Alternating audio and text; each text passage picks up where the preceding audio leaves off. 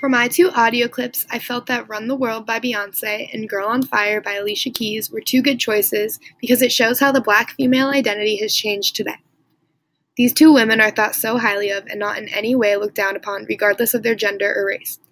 Beyonce even has a widely known nickname of Queen Bee, which is a title that would never be given to a black female not that long ago. These two amazing women are both extremely into feminism, as you can tell by the, cho- the two songs I've chosen.